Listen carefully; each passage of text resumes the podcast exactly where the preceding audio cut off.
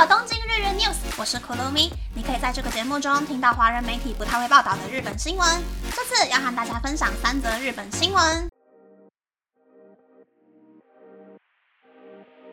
第一则新闻是日本七月份的消费意愿上升。日本内阁府在昨天公开了最新的消费动向调查报告，两人以上的家庭消费意愿分数是三十七点一，比上个月多了百分之零点九。连续五个月呈现上升趋势，显示出日本的经济正在往好的方向发展。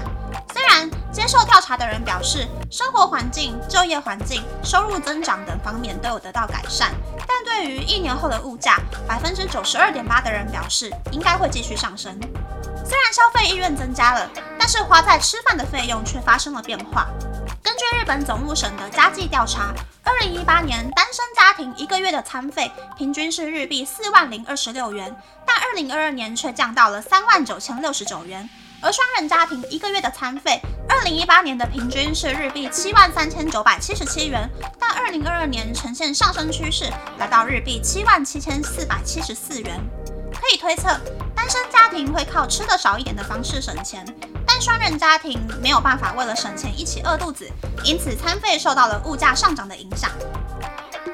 第二则新闻是，C 卡和 Passmo 的记名 IC 票卡宣布要暂停发售。JR 东日本等贩售交通 IC 卡的公司在昨天宣布，因为受到全球晶片短缺的影响，从明天八月二日开始要暂停贩售 C 卡和 Passmo 的记名式 IC 票卡。JR 东日本表示，将会继续贩售 C 卡定期票。也会提供挂失后重办票卡的服务。五月二十七日才刚刚发售 C 卡的青森、盛冈、秋田地区也会继续贩售 C 卡的 IC 卡，专门提供给外国游客使用的 IC 票卡也不会停售，但是每一个人限购一张。其他的记名以及不记名的 C 卡、IC 卡将无期限停止发售。是，Docomo 陆续改善新宿、涩谷、池袋、新桥地区的通信品质。Docomo 进行调整东京都内人流量较大的地区的基地台涵盖范围以及频率分流，并增加基地台以改善附近的通信品质。此外，预计在九月涩谷车站的改建工程完工前，赛山手线和崎京线的月台之间加装基地台，让乘客在转车的时候依旧可以收到手机讯号。以上是这次和大家分享的三则新闻。第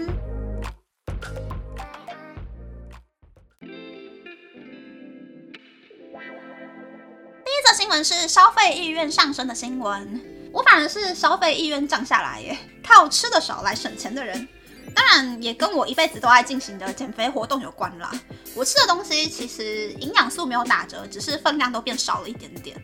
但是光是看昨天日本奇摩首页的标题写说，八月份包含牛奶在内有一千一百零二个商品要涨价的新闻，我就对于接下来的生活水平感到不安。看来我的省钱兼减肥活动还要继续下去呢。第二则新闻是六月初才跟大家介绍过，受到全球晶片短缺的影响，四卡的卡片要暂停发售。没想到现在是记名票卡也要开始停止发售了，而且还不只是 JR 东日本的四卡，连东京都交通局的 Passmo 也受到了影响的。所以昨天日本下午六点钟，推特趋势第一名的关键字就是晶片短缺。看了我就觉得，哦，台积电要开始赚钱了。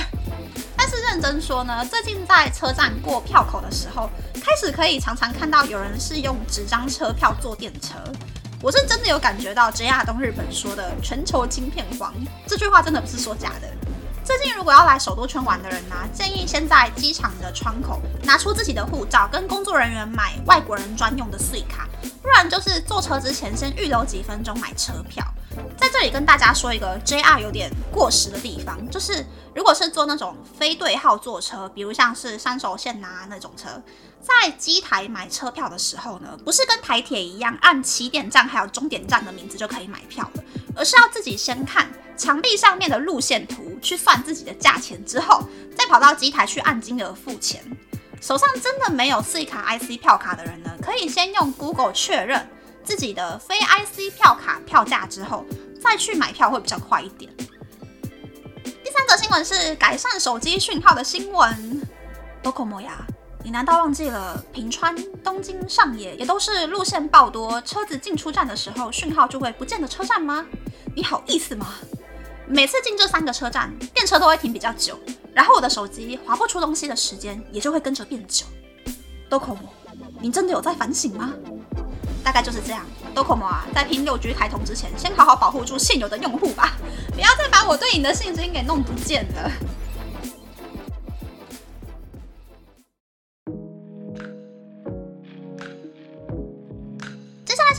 分享，昨天明明从早上开始就想着，哦，七月三十一日不可以加班，要早早回家。七月三十一日是 Infinite 的发片日，要在六点之前回家，开电脑看 MV，听完新歌之后才可以吃晚餐。然后命运就是这么的顽皮，我就硬生生加班加到六点才下班。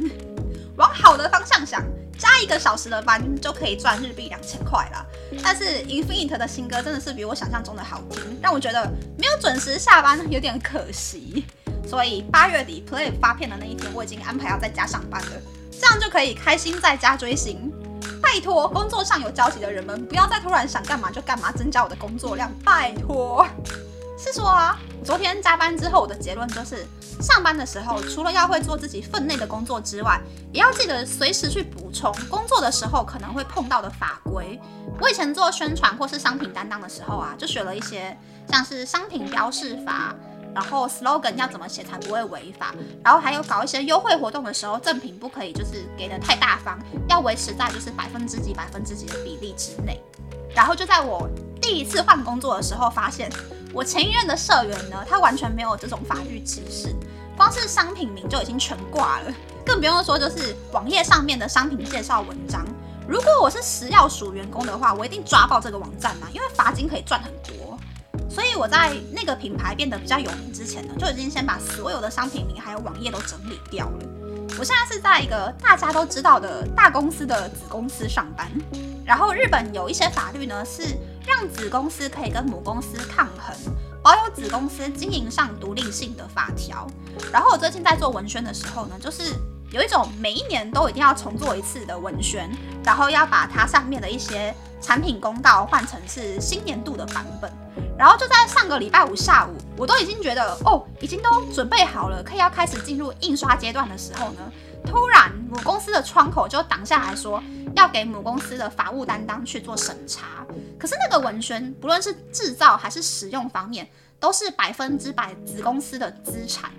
子公司可以跟母公司分享说，文宣的内容是这样，然后我的文宣会使用在哪一些地方，但是母公司没有审查还有下指令的权利。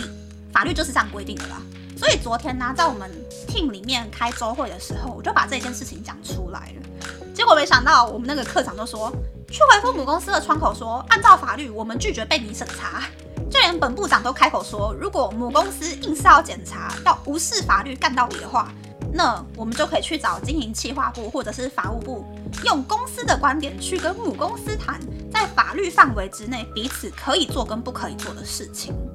我是在猜啦，这一次的事情应该就只是因为母公司的窗口不懂那一些法律条文，只是很单纯的想说是自己业务相关的事情，所以什么事情都要给自己母公司的法务部看过审查之后才会比较安心。但是说真的，踩到法律的话呢，后续的对应真的不是普通的麻烦。我如果真的照办，让母公司去审查我的文宣，到时候新闻爆出来，绝对会登上奇摩首页。结论就是呢。以我的工作经验来说，我建议大家开始上班之后啊，先学会自己的业务要怎么做。下一个要学的就是和自己业务相关的法律条文，不用背到滚瓜烂熟，像律师那个程度。可是至少要知道说什么事情是可以做的，什么事情是绝对不可以做的。然后这一些都学会之后呢，才是花时间去进修或者是搞斜杠的时间。照这个顺序去学习，去提升自己的知识之后呢，收获一定会比想象中的还要大。这些知识都是一辈子都可以用得到的。